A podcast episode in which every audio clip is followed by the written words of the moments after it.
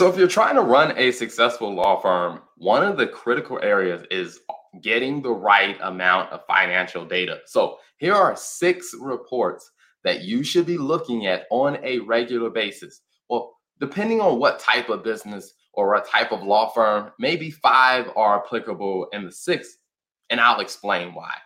The first one is going to be your profit and loss statement. That's going to tell you how much money are your customers paying you versus how much of that money are you actually keeping in your profit. So, money in, money out in expenses, the net number is going to be what is your profitability. Now, the balance sheet is going to tell you what you own versus what you owe. So it's going to look at things like if you own a building or if you own some physical assets or the business owns a vehicle. And then it's going to look at what you owe, like your debt, your credit cards, and any type of loans that you have. And what's going to be the net impact is what is your equity in this business? The third thing is going to be your cash flow statement. Now, what the cash flow statement is going to do is it's going to tell you where is your cash going? Because a common question that a lot of law firm owners have is they look at their profit and loss and they say, hey, it looks like we made a lot of money this year. But then when they look at their bank account, they're like, where did that money go? And the cash flow statement helps us understand that. Now, if you're watching the cash flow statement on a regular basis, what that will help us understand and help us proactively do is make sure you don't get to the end of the year and you are surprised that your cash balance is so low. Now, another area is going to be your revenue by case type.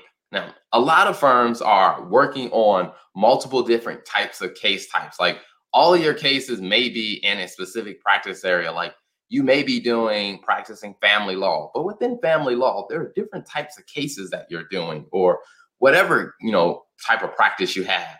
You want to be looking at that because you want to understand what types of cases are bringing in more money. Like where are we being more successful at attracting new clients?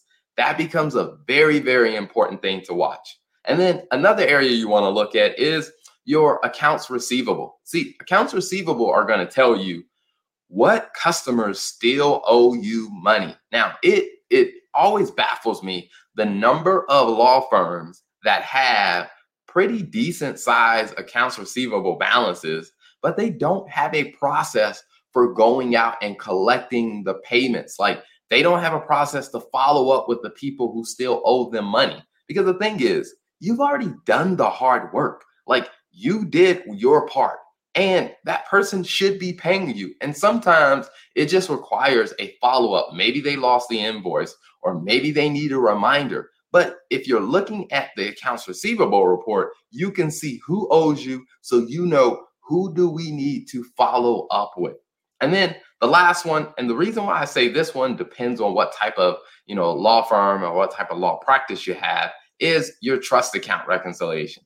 You want to know that a three-way match is being done if trust accounting is applicable to your firm. Now, what I often find is most firms are unaware that the accountant that they may be working with really isn't doing the trust account reconciliation. So you want to know that that is being done and you want to know that it is being properly supported because if it is not, that could mean a lot of trouble for you and your firm. And that's something that you don't want to be distracted from. I mean, because that process should be handled by your bookkeeper. And if there are some issues, they should be bringing it to your attention so you're not finding out on the back end.